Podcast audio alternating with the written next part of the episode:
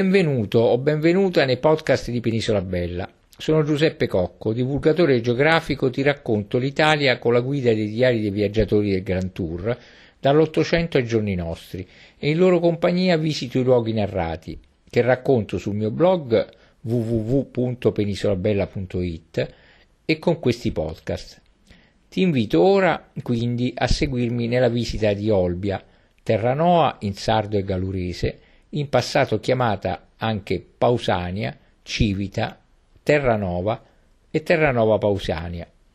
Olbia è un comune della provincia di Sassari in Sardegna e i suoi abitanti sono detti olbiesi in italiano, Terranoesos in sardo e Tarranoesi in gallurese.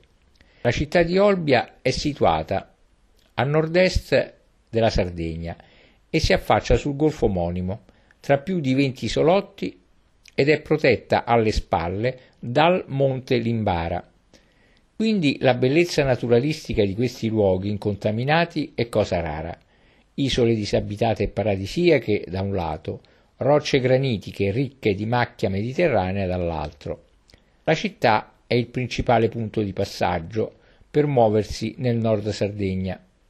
Moderna e antica allo stesso tempo, saprà offrirti un soggiorno indimenticabile.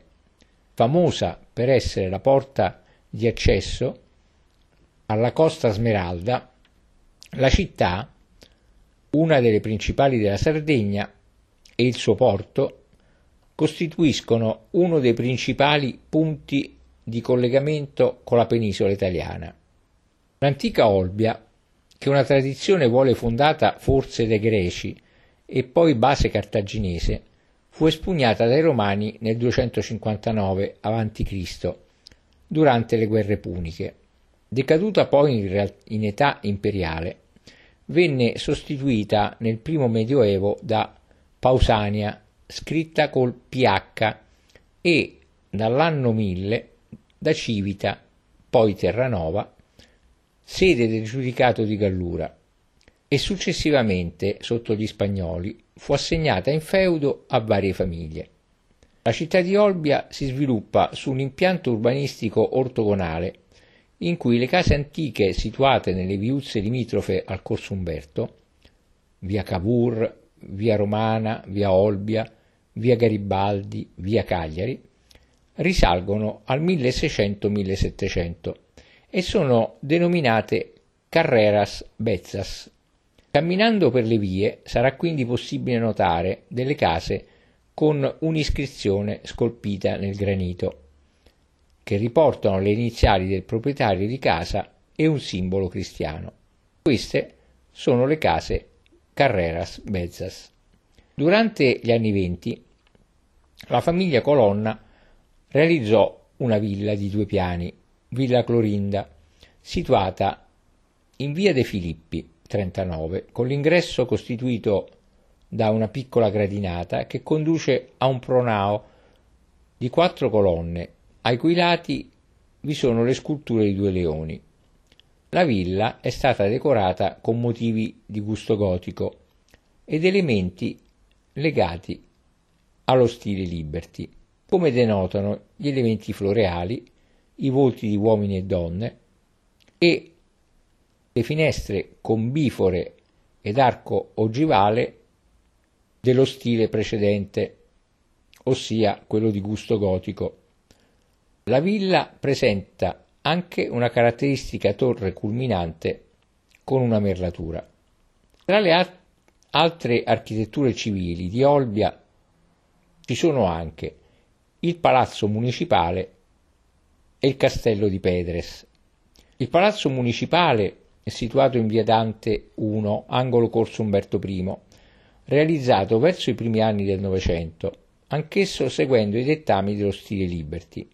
In passato in realtà si trattava di una villa, realizzata nel 1932 per la famiglia Colonna di Ponza, con una struttura a pianta rettangolare, con ingresso sovrastato da un balcone con una balaustra sulla quale si trova una porta-finestra con due archi. Le finestre sono ad arco a tutto sesto, oppure ad arco ribassato, e parte di esse è dotata di balcone. Quanto riguarda invece il castello di Pedres, esso simboleggia e rappresenta, insieme alla chiesa romanico-pisana di San Simplicio, il pieno periodo giudicale di Olbia. La sua origine infatti si fa risalire tra il 1296 e il 1322 e la committenza è attribuita ai Visconti, la potente famiglia pisana che dominò il giudicato gallurese per quasi tutto il 1200. Si può ipotizzare che il nome del fortilizio sia derivato dalla presenza della vicina Villa Petresa o Petrosa, il piccolo centro medievale estintosi con la crisi economica e demografica avutasi tra il 1300 e il 1400. Il castello caratterizza tutta la parte meridionale della conca olbiese, interamente dominata dall'edificio grazie alla posizione, nonostante esso sorga su una rocca a soli 89 metri sul livello del mare. L'impianto fortificato si compone di due piazzali cintati che integrano la rocca strategica naturale. Quello superiore è costituito dal mastio, da un ambiente di servizio ora crollato, da un edificio residenziale con volte a crociera e da una cisternetta isolata. Il mastio, conservato per un'altezza di oltre 10 metri, originariamente era suddiviso in quattro ripiani lignei, con in cima un terrazzo pavimentato in coccio-pesto. A breve distanza dal castello si trovano due importanti costruzioni d'età nuragica. La tomba dei giganti di Su Monte de Sape e il nuraghe Casteddu. Nel centro storico di Olbia ci sono poi due architetture religiose importanti. La Basilica minore di San Simplicio, chiesa romanica, ex cattedrale del Giudicato di Gallura, situata nella via omonima, probabilmente il monumento più importante della Gallura, intitolata al patrono della città di Olbia e di tutta la Gallura. Per la tradizione cristiana Simplicio fu martirizzato sotto le persecuzioni dell'imperatore Diocleziano. La basilica, costruita interamente in granito e circondata da un piazzale dove si notano diverse pietre miliari romane, fu eretta in tre periodi distinti, con tecniche costruttive miste di conci di granito e mattoni. I muri perimetrali, l'abside e i pilastri sono da ascrivere alla seconda metà dell'anno 1000, mentre nei primi decenni del 1100 furono completate la copertura e la sopraelevazione dei muri delle arcate laterali. Nel decennio successivo, infine, furono portate a compimento la copertura e la realizzazione della facciata. La chiesa evidenzia la formazione toscana di progettisti e maestranze, con originali soluzioni prima fra tutte l'abside orientata ad occidente. L'interno è a tre navate, spartite da sette pilastri e cinque colonne, e nel presbiterio si trova l'antica statua di San Simplicio, pregevole scultura di legno dorato risalente al 1600. Sono inoltre presenti tre antichi affreschi rappresentanti altrettanti santi vescovi. Originariamente la basilica sorgeva all'esterno dell'antica città medievale, il cui nome era Terranova, circondata da un ampio cimitero utilizzato precedentemente fin dal 400 a.C. in età punica.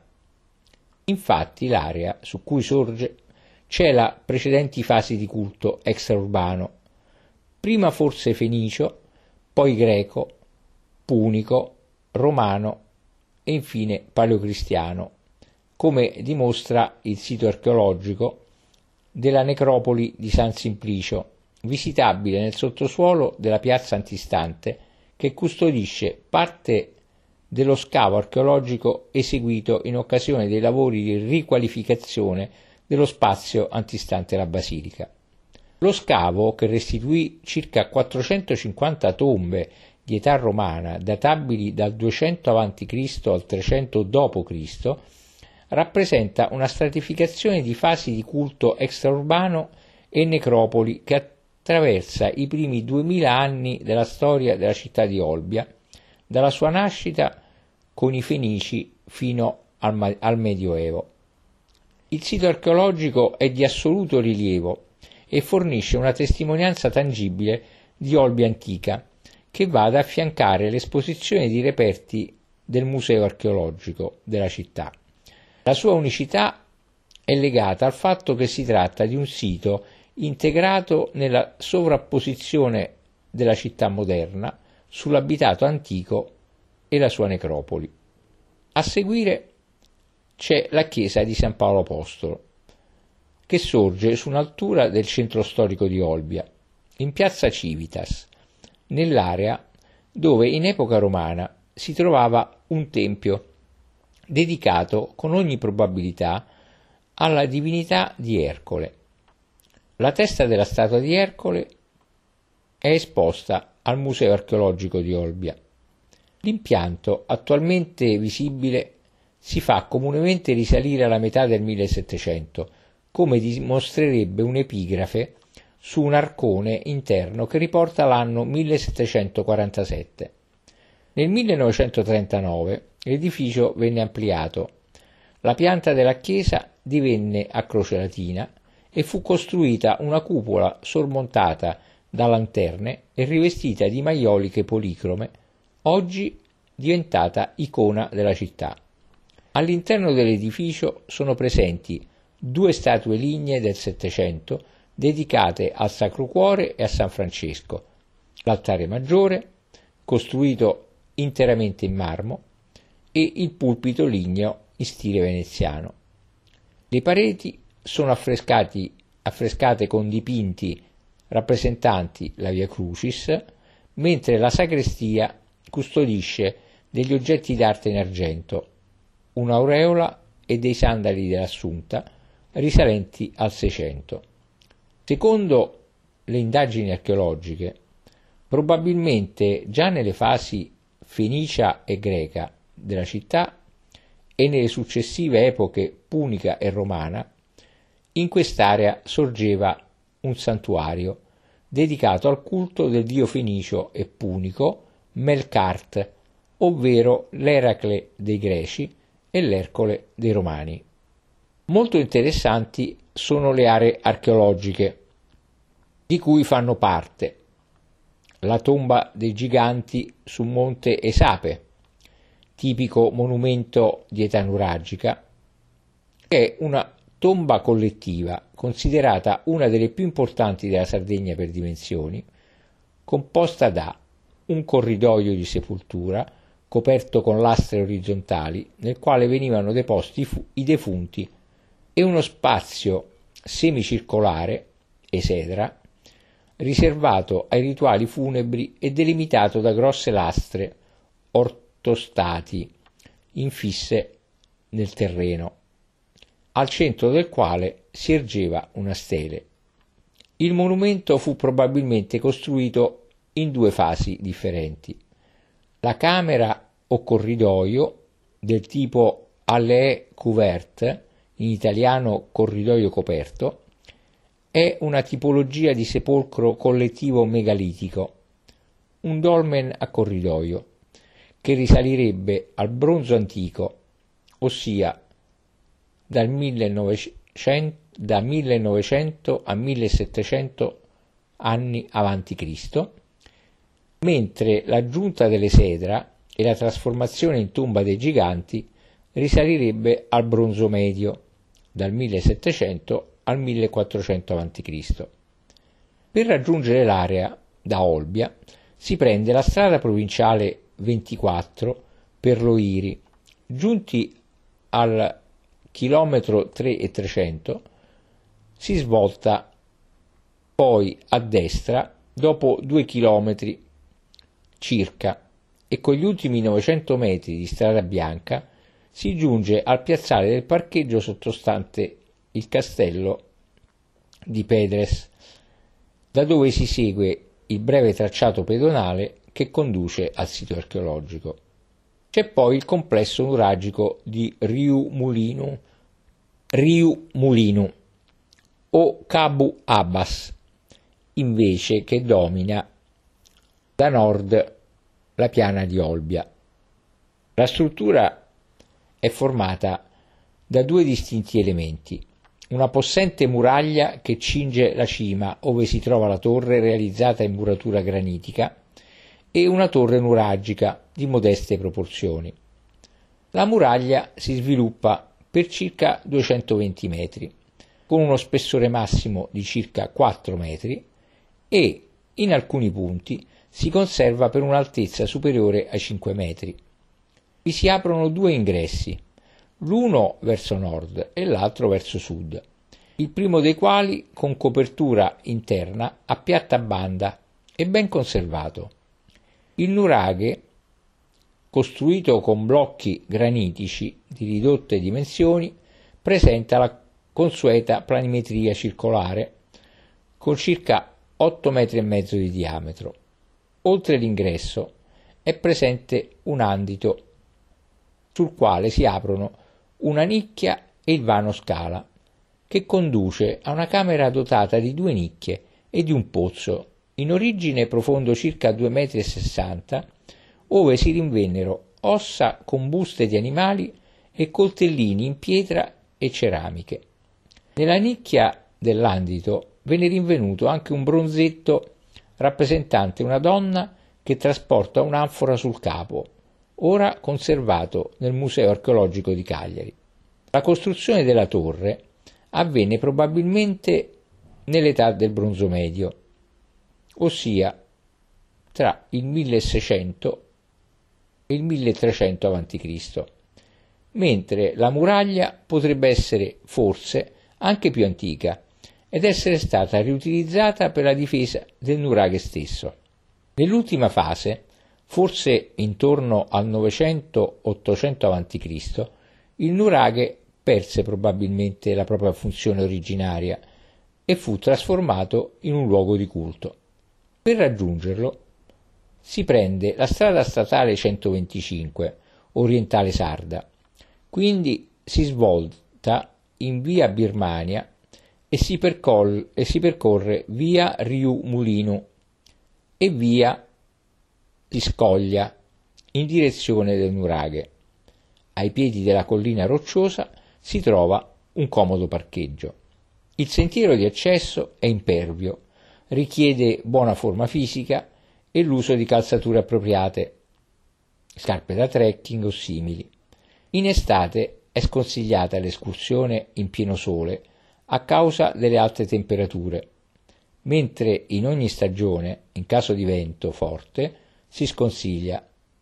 C'è poi il pozzo sacro Satesta, che fu probabilmente edificato alla fine dell'età del bronzo, 1200-900 a.C., per celebrare i rituali del culto dell'acqua. Il pozzo fu portato alla luce casualmente, negli anni venti, durante i lavori di ricerca di una fonte d'acqua. La costruzione è costituita da un ampio cortile che dà accesso ad un vestibolo, a sua volta collegato mediante una scala formata da 17 gradini, con la camera a tolos di circa 7 metri che sovrasta la sorgente. Il cortile, accessibile mediante una scala di 4 gradini, è irregolarmente circolare ed è recintato da un massiccio muro lungo il quale c'è un sedile presumibilmente utilizzato per ospitare il popolo durante le cerimonie sacre. All'epoca della scoperta il pozzo restituì tra l'altro anche numerosi reperti riferibili all'età nuragica, punica e romana, oggetti tra i quali ceramiche, metalli, bruciaprofumi, eccetera, segno di una certa continuità di utilizzo quasi sempre collegata a riti pagani. Per raggiungere il pozzo si deve percorrere via dei Lidi e alla rotatoria proseguire per Viale Italia in zona industriale, poi alla grande rotatoria proseguire sulla strada provinciale 82 in direzione Pittulongu e accanto al centro commerciale seguire la cartellonistica che segnala il sito. I resti delle mura puniche testimoniano che dopo una prima frequentazione da parte probabilmente dei greci, tra il 700 e il 600 a.C., il sito di Olbia divenne una vera e propria città per l'iniziativa di Cartagine nella seconda metà del 400 a.C. e fu dotato quindi di tutte le caratteristiche di un'area urbana, prima fra tutte il circuito murario di difesa, successivamente restaurato e mantenuto anche dopo la conquista romana. Il tratto visibile e visitabile di questo monumento si trova tra via Torino e via Acquedotto. Si tratta di un segmento lungo circa 50 metri del settore occidentale del circuito ed è costituito da una muratura rettilinea a doppia cortina, realizzata in grandi blocchi di granito sul lato esterno e più piccoli sulla faccia interna, con una porta di accesso e un altro tratto rettilineo dal quale sporge una torre di difesa a pianta rettangolare, realizzata cingendo di blocchi un piccolo dosso di roccia naturale, all'interno della quale è presente una vasca di raccolta dell'acqua, ora rinterrata per motivi di conservazione. Alcuni dei blocchi conservano ancora una lavorazione a bugnato, riscontrabile in altre strutture di difesa del mondo punico. Poco lontano, nella piazza del complesso residenziale di via Acquedotto, è possibile vedere i resti di un'altra porzione di mura, presso cui è stato ritrovato un tesoretto di monete della fine del 100 d.C., in cui erano presenti soprattutto monete dell'imperatore Commodo. In età punica, l'area, situata all'interno e a ridosso delle mura di cinta, venne utilizzata sia come quartiere abitativo sia per attività artigianali creando un isolato punico. Le testimonianze archeologiche evidenziano infatti la presenza a nord-ovest delle abitazioni di un'officina ceramica che verso la fine del 400 a.C. produceva anfore. Il sito continuò ad essere abitato in età romana, almeno fino al I secolo a.C., quando l'innalzarsi della falda freatica ne causò l'impaludamento e perciò l'abbandono. In epoca imperiale l'area fu attraversata da un tratto dell'acquedotto, l'odierno tratto urbano dell'acquedotto romano, che si trova in via Nanni, nel centro storico di Olbia, e del quale si conservano nove basamenti di pilastri in opera cementizia, che in età antica erano sormontati dagli archi sui quali correva il canale con l'acqua. L'acquedotto romano di Olbia è il meglio conservato della Sardegna romana edificato in piena età imperiale, tra il 100 e il 200 d.C., trasportava le acque dalle sorgenti di Kabu Abbas fino alle terme della città antica attraverso un tracciato di 3 km e mezzo. In località Sa Rughittola, in via Mincio, è quindi ben visibile una porzione lunga oltre un centinaio di metri nella quale spiccano due arcate intere e una piscina limaria, ossia una cisterna di decantazione e sedimentazione delle acque provenienti da pozzi esterni alla città.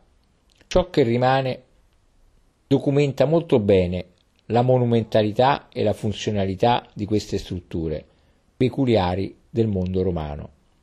Inoltre, di fronte all'acquedotto è visibile una, una grande cisterna, forse destinata alle necessità idriche di una villa o di un latifondo, realizzata in opera cementizia, mentre l'interno è rivestito di uno spesso strato di coccio pesto utile per l'impermeabilizzazione. Infine, altri resti dell'acquedotto sono visibili anche, oltre che in via Nanni, in via Canova. Per arrivare all'acquedotto, alla rotatoria di via dei Lidi, si prende la terza uscita e si gira a sinistra in via Mincio. Si percorre quindi la strada asfaltata per un chilometro fino ad arrivare al parcheggio dell'area archeologica. Molto interessante, poi, anche per il luogo dove sorge e il progetto archite- architettonico che lo contraddistingue, è il Museo archeologico di Olbia. Il museo illustra l'intera vicenda storica della città antica e del territorio di Olbia, dalla preistoria al 1800, con particolare riferimento alle fasi fenicia, grecia, greca, punica e romana dell'area urbana e portuale, le più ricche di documentazione storica ed archeologica. Elemento di particolare interesse sono i relitti romani e medievali rinvenuti nello scavo del porto antico, corrispondente al lungomare dell'attuale centro storico. Olbia è l'unica città della Sardegna ad essere stata abitata dai greci tra il 630 e il 520 a.C. circa, che le diedero il nome di Olbia, cioè felice, in rapporto alle straordinarie opportunità che il sito offriva all'insediamento umano.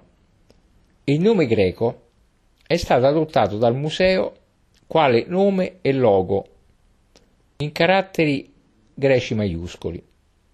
Come ho detto, il museo è interessante per la sua posizione e il contesto urbano e paesaggistico in cui sorge, ossia la piccola isola Peddone, antistante il porto odierno e già in antico costituente elemento di spicco del sistema portuale urbano.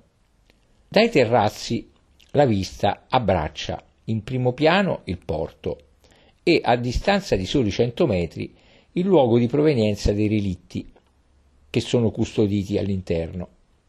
Il tutto nel più ampio contesto della porzione di area urbana moderna che cela la città antica. In secondo piano, ben visibile a 360 gradi, tutto il golfo interno, la piana retrostante e il teatro di colline che circondano e completano questo sistema paesistico ambientale, risultato ottimale in ogni epoca ai fini dell'antropizzazione.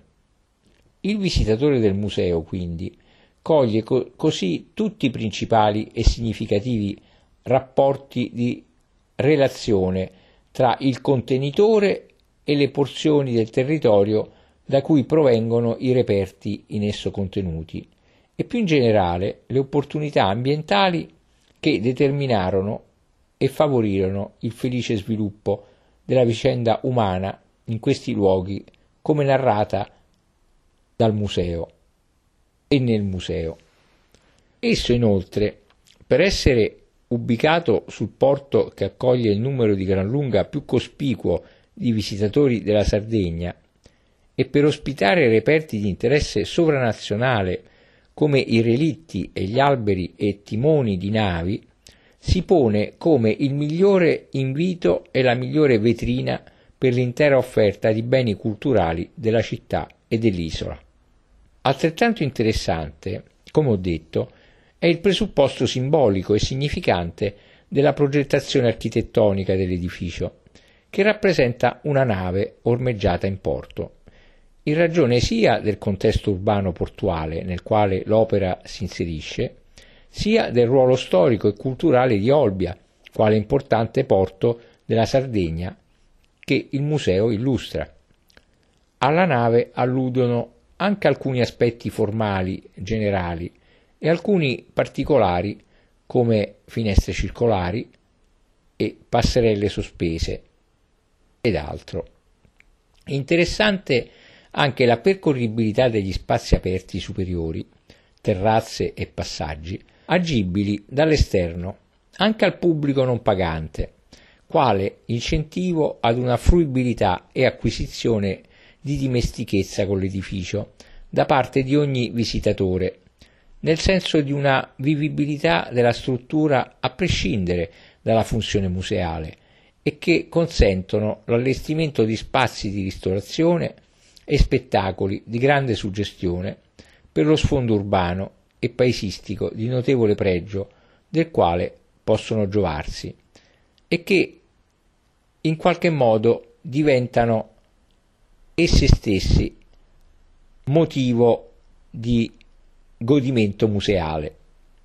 Dopo aver visitato il centro storico, con le sue evidenze architettoniche, ora vediamo il nome e la storia di Olbia, che si è denominata Terranova fino al Regio Decreto del 7 novembre 1862, quando ha assunto il nome di Terranova Pausania, mentre quello attuale risale al Regio Decreto 4 giugno 1939, ossia in piena epoca fascista, motivo per il quale venne riproposta e riscoperta la chiave romana del nome, in quanto, come sappiamo, Mussolini ci teneva molto alla romanità del movimento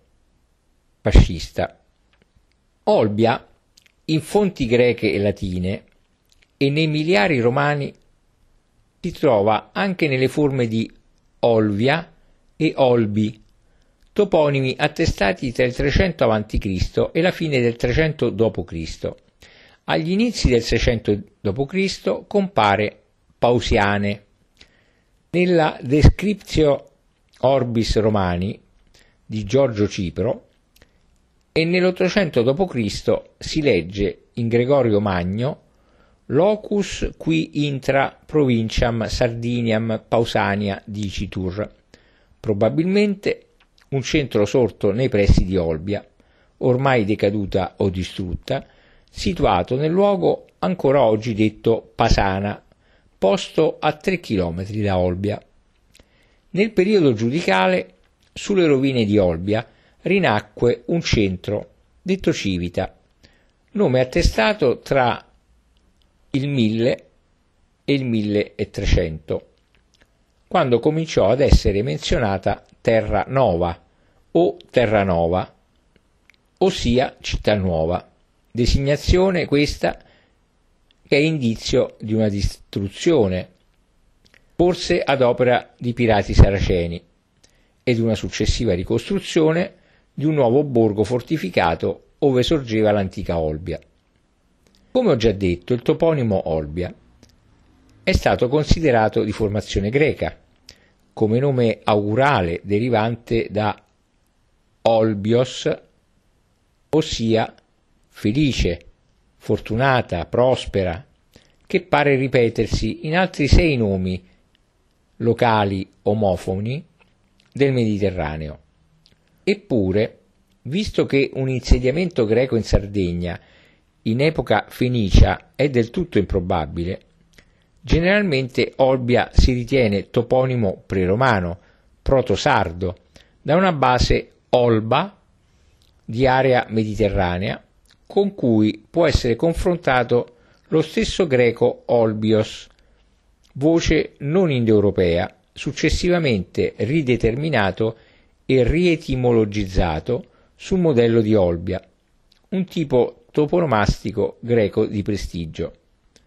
La storia di Olbia comincia con il periodo prenuragico e nuragico e frammenti di ceramica ritrovati a Porto Rotondo e una caratteristica statuetta femminile rappresentante la Dea Madre trovata a Santa Mariedda fanno risalire al Neolitico medio 4000-3500 a.C le prime testimonianze dell'uomo in territorio olbiese.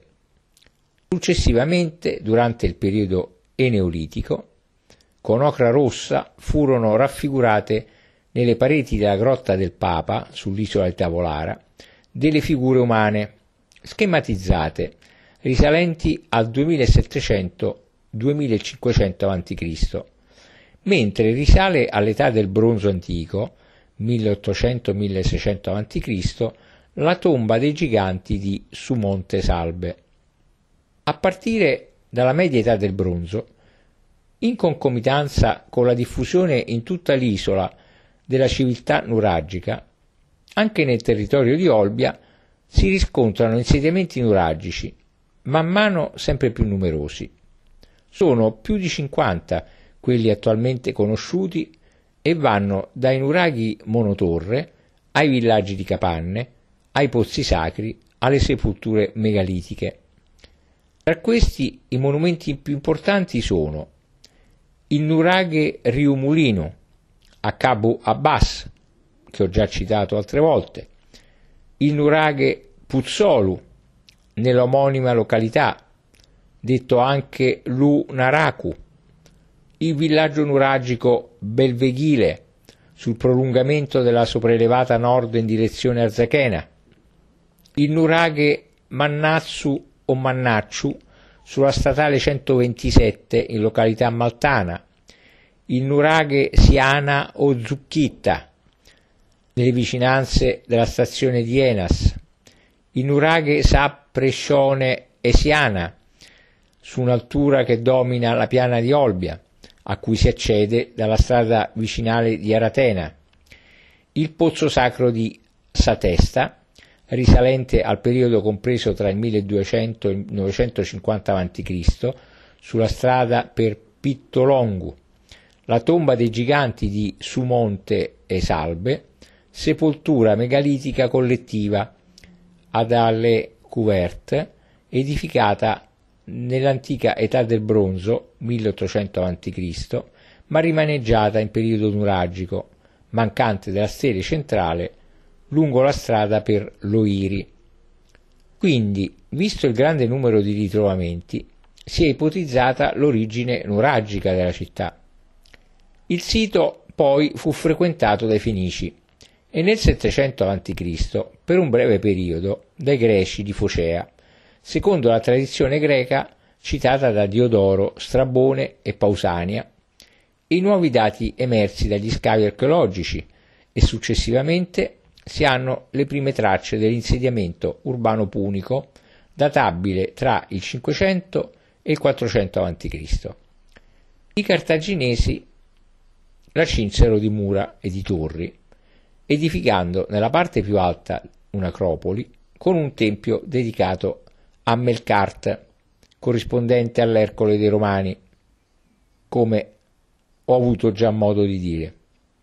La città punica occupava un'area compresa tra via Asproni e piazza Matteotti, di cui parte delle antiche mura sono ancora visibili in via Torino.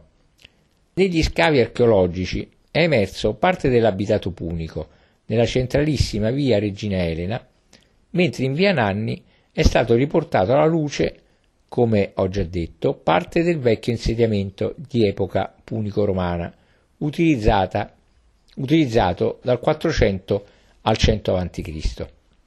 Poi nel 535 a.C., nelle acque comprese tra il Golfo di Olbia e la Corsica, una flotta di 60 navi focesi della colonia di Alalia si scontrarono con una flotta di navi etrusche e puniche, coalizzatesi per sbarrare la strada alla penetrazione greca nel Mar Tirreno. Il violento scontro conosciuto come la battaglia del mare Sardo o battaglia di Alalia, è ritenuto da molti la prima grande battaglia navale nei mari dell'Occidente. Tra i monumenti di questo periodo ci sono resti delle mura puniche in via Torino e in via dell'Acquedotto, queste ultime visitabili attraverso due piramidi, o meglio visibili attraverso due piramidi di vetro nella piazzetta di un complesso residenziale e i resti di un isolato punico in via Nanni e dell'acquedotto romano del I secolo. Quando i romani occuparono la Sardegna nel 238 a.C., la città non divenne solamente un centro commerciale, ma anche un'importante base navale militare. Fu collegata con il resto dell'isola da tre importanti arterie stradali utilizzate dalle legioni, ma anche per il trasporto di ogni mercanzia. Riorganizzata sull'impianto punico, la città divenne il più importante centro della costa orientale sarda e dal suo porto, il più vicino alla penisola, partivano le navi cariche di materie prime verso la capitale. La città, il più importante avamposto romano della Gallura, fu minacciata nei primi anni della conquista romana dalle incursioni dei cosiddetti corsi della Gallura e dai Balari o Balari del Monte Acuto. Monte Acuto. L'Olbia romana, talvolta trascritta sui miliari, come già detto, nella forma di Olvia e di Olbi, stimava una popolazione di oltre 5.000 abitanti ed era dotata di un foro, di strade lastricate, di terme pubbliche ed acquedotto proveniente dal monte Cabu Abbas, dal latino caput aquarum, vi risiedeva inoltre e possedeva vasti latifondi e una fabbrica di laterizi riportanti il bollo Actes Augusti Liberta, la libertà di Nerone, Atte, esiliatavi dopo il matrimonio dell'imperatore con Poppea. Nel 304 d.C., sotto il regno dell'imperatore Diocleziano, qui avvenne il martirio di San Simplicio, trafitto da una lancia e morto dopo tre giorni di agonia, insieme ai suoi tre compagni, Rosola, Diocleziano e Fiorenzo, poi sepolti nella necropoli romana fuori dalle mura, dove fu scoperto un tesoro contenente ben 871 monete d'oro di diverso taglio e riportanti il marchio di 117 diverse famiglie romane. Altri ritrovamenti si sono avuti nell'area del Porto Vecchio, in cui tornarono alla luce 24 relitti di navi romane e medievali, alcune delle quali furono affondate dai vandali, che distrussero anche l'abitato, provocando il crollo della città antica che comunque continuò a sopravvivere. Tra le vestigia del periodo romano sono importanti i resti dell'acquedotto in località Tilibas, edificato tra il I e il II secolo per trasportare su un percorso di 7 km circa l'acqua delle sorgenti che si trovavano sulla montagna di Cabu Abbas fino alle terme della città antica. I resti della villa rurale romana di Simbalconadu, risalente al 150 a.C. circa, di età repubblicana, lungo la strada per Loiri dopo il rio Lodone, il parco di Villa Tamponi, il foro romano vicino al municipio, i resti dell'acquedotto romano vicino al vecchio ospedale. La caduta dell'impero romano d'Occidente nel 400 d.C. marca l'inizio di un lungo periodo di decadenza, come in tutte le città italiche, anche perché la città romana cadde per un attacco compiuto dai vandali dal mare. Fu incendiata e distrutta insieme alle navi ormeggiate in porto una specie di Pearl Harbor romana. Il colpo subito fu terribile, tanto che alla fine del 500 d.C. la città appare con un nuovo nome, Pausania, greco-bizantino Pausiane, che secondo alcuni storici sarebbe dovuto all'allontanamento dal sito originario verso la campagna, in quanto recenti studi ipotizzano che la città di Pausania potesse essere ubicata nel colle di San Simplicio. Ma al contrario, scavi e studi degli ultimi anni fanno propendere per una continuità abitativa nel sito dell'attuale città. Quindi la città non scomparve, ma subì sicuramente una contrazione in termini demografici e di dimensione, come testimoniano i ritrovamenti dei recenti scavi archeologici. Di notevole importanza per conoscere meglio la storia di quel periodo sono gli scavi operati nella zona prospicente il molo Benedetto Brin, da cui emersero le vestigia di quello che presumibilmente doveva essere il foro, resti di templi monumentali e botteghe artigiane.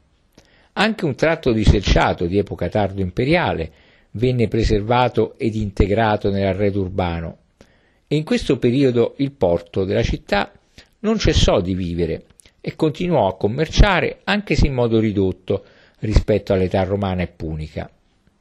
Poi, dal 700 al 1100, gli arabi tentarono la conquista della Sardegna, attratti dalle miniere d'argento, ed è proprio in questo periodo di perdurante allerta che la Sardegna si separò dall'impero bizantino e si divise in quattro parti, chiamate giudicati. I giudicati erano Cagliari, Torres, Arborea e Gallura. A questo periodo risale anche il castello di Sa Paulazza, fortificazione sita nell'area del monte a Telti, sulla statale 127 a circa 5 km dal centro abitato. Sul periodo giudicale dall'anno 1000 alla fine del 1200 le fonti sono poche e frammentarie. Il primo giudice di Gallura, di cui si hanno notizie certe, è Manfredi di Gallura, forse di origine pisana, che regnò grosso modo nella metà dell'anno 1000 e la cui corte fu itinerante. Infatti i giudici dimoravano in estate, per il clima più fresco, nei castelli di Balaiana e di Baldu, l'attuale luogo santo, e nel castello della Fava, l'attuale Posada. Tuttavia Civita, nome medievale di Olbia, fu la sede di residenza privilegiata. Civita, ripeto l'attuale Olbia, in periodo giudicale venne cinta da mura e sulla porta principale vi campeggiava lo stemma giudicale e fu quindi il centro del potere religioso e civile del giudicato gallurese. Gli edifici più importanti erano la cattedrale extramuros di San Simplicio, edificata tra la fine dell'anno 1000 e gli inizi del 1100 dal giudice Costantino III di Gallura, sull'antica necropoli punico-romana in cui erano sepolti i resti del santo martirizzato. Il tutto appunto extramuros, ossia fuori delle mura. Dello stesso periodo è il Palazzo Giudicale, situato probabilmente nei pressi dell'ex caserma della Guardia di Finanza, in Corso Umberto, dove in una cripta della Cappella Palatina venivano tumulati i giudici e la chiesa di San Paolo. Il giudicato fu retto dalla famiglia dei Lacon Gunale fino al 1218. L'ultima sovrana della dinastia fu Elena di Gallura, prima donna sovrana per proprio diritto su un trono sardo e una delle prime d'Europa, e sposò il pisano Lamberto Visconti, da cui nacque Ubaldo Visconti, primo marito di Adelasia di Torres, che non ebbe eredi e designò come suo successore il cugino Giovanni Visconti, a cui subentrò il primogenito Nino Visconti, che fu l'ultimo sovrano di Gallura. Poi, nel 1296, morto il giudice Nino, ricordato anche da Dante nella Divina Commedia come giudice Nin Gentil, i territori del giudicato gallurese caddero in mano alla Repubblica di Pisa. Per iniziativa dei pisani, a fianco dell'antica Civita, venne quindi costruita una terra nova, ovvero una città di nuova fondazione, più vicina al porto, anche se è probabile che Civita non venne subito abbandonata, considerando il fatto che il nome Civita rimarrà ad, individuare amministrativamente la diocesi. Secondo il Repartiment, Repartiment de Sardegna del 1358, Terranova, ex capitale giudicale, dopo un lungo periodo di guerre, rivolte e pestilenze, contava 132 capifamiglia soggetti al testatico, forma di imposizione fiscale degli individui piuttosto diffusa nel Medioevo. Tale dato, riferito ai contribuenti, fa desumere una popolazione di circa 800 abitanti. Alcune fonti riportano come parte della città fosse in rovina e che l'architrave di un tempio dedicato a Cerere, insieme al portale della stessa cattedrale di San Simplicio, vennero trafugati e portati a Pisa per adornare il complesso della piazza del Duomo. Il pesante vincolo pisano, nella conduzione del giudicato, ne limitava fortemente l'autonomia, imponendo la presenza invasiva politico-amministrativa fino al punto di costruire anche il castello di Pedres, di cui si hanno notizie tra il 1296 e il 1388, realizzato probabilmente proprio da maestranze pisane lungo la strada per Loiri. Altri importanti monumenti del periodo medievale sono la già citata Basilica di San Simplicio, eretta tra l'anno 1000 e 1100, il monumento di maggior pregio della Gallura e la chiesa di San Paolo Apostolo, probabilmente risalente alla, all'epoca basso medievale. Nel 1324 la Sardegna venne conquistata dai catalano-aragonesi e sotto questa dominazione vi venne istituito il regime feudale, che comportò la disgregazione del giudicato di Gallura, con il solo mantenimento dell'organizzazione territoriale in curatorie, ribattezzate in contrade. Terranova appartenne quindi prima alle omonime signoria, baronia e infine marchesato dal 1579. Di fatto, dal 1200 al 1500 la città decadde lentamente per problemi legati alla mutazione dell'asse dei traffici marittimi, che spostandosi verso la Spagna favorirono le città della costa occidentale sarda.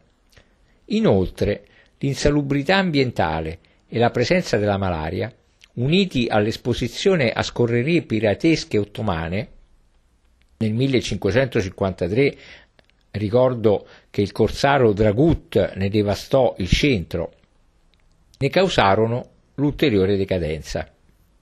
Nella seconda metà del Cinquecento la città fu scarsamente abitata. Infatti, nel 1559 ad Olbia vennero censiti non più di 90 fuochi, per un totale di circa 360-400 abitanti, e alla fine del Seicento appena 240 abitanti.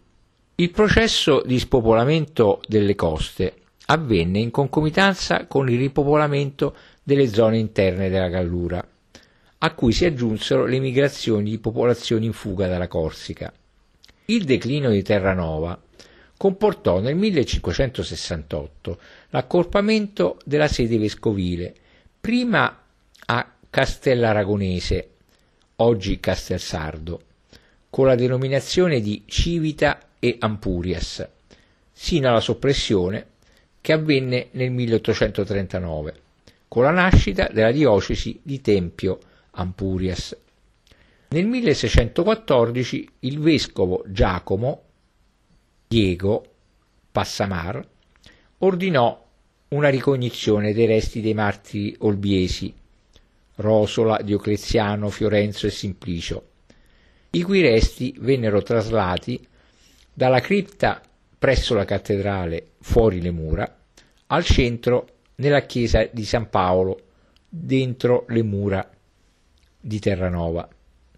Nel 1837 Antoine Claude Pasquin Valéry, nel suo, nel suo Voyage en Corse à l'île d'Elbe et en Sardine, o Sardaigne, chiedo scusa ma il francese non lo conosco bene, anzi per nulla, ebbe a scrivere il villaggio marittimo di Terranova, insalubre, spopolato, non ha 2000 abitanti. Occupa il sito dell'antica e celebre Olbia. L'aspetto delle case è quello delle grandi fattorie. Nella campagna, la chiesa di San Simplicio, che risale ai Pisani, è pressappoco abbandonata. E ancora, questa bella pianura di Terranova, un tempo tanto fiorente da contare 12 città e 70 comuni, così felicemente situata in riva al mare, riparata dalle montagne e con un così buon clima, potrebbe nutrire più di 50.000 abitanti. Infatti possiede ancora tutti gli elementi dell'antica prosperità. Mentre il generale Alberto La Marmora, nel suo celeberrimo itinerario dell'isola di Sardegna, scrisse L'attuale paese di Olbia è costruito a filo, con una certa regolarità. Le strade sono parallele e tagliate ad angolo retto. Le case sono costruite come la chiesa di San Simplicio con cantoni di granito estratti sul posto o nei, dintorni. Questa roccia assume una colorazione rosata simile al più bel granito dei monumenti egizi. Ai viaggiatori europei dell'Ottocento, tra i quali John War Tyndall, il paese di Terranova appari- appariva invece così. Le case, nessuna delle quali si presenta decente o pulita, sono per lo più fatte di granito ed imbiancate, quasi ad offrire un contrasto maggiore con la sporcizia generale ed il sudiciume che sta all'interno e attorno ad esse. Poi la città venne rinominata Terranova Pausania, con regio decreto nel 1862, e furono disposti la riqualificazione del porto di Terranova, che avvenne nel 1870 e a cui contribuirono anche i comuni della Gallura, e l'arrivo della ferrovia, per cui venne inaugurata nel 1881 la linea Cagliari-Chilivani Terranova, cui si aggiunse il prolungamento fino a Golfo Aranci. Inoltre, altre iniziative portarono alla rinascita urbana del centro, che allora contava circa 3.000 abitanti, in prevalenza pescatori, con una nutrita comunità di origine ponzese e contadini. Tuttavia, le difficoltà dovute all'interramento della canaletta di accesso al Golfo di Olbia spinsero il generale La Marmora a proporre l'idea di costruire un nuovo porto presso Capo Figari, odierna Golfo Aranci, con la fondazione di un nuovo nucleo abitato chiamato Olbia Nuova. Così nel 1880 il servizio regolare di linea passeggeri e postale per Civitavecchia mediante piroscafi venne spostato da Terranova, l'odierna Olbia, alla vicina Figari, l'odierna Golfo Aranci, prolungando, prolungandovi la ferrovia e lasciando ad Olbia solo il traffico merci e militare.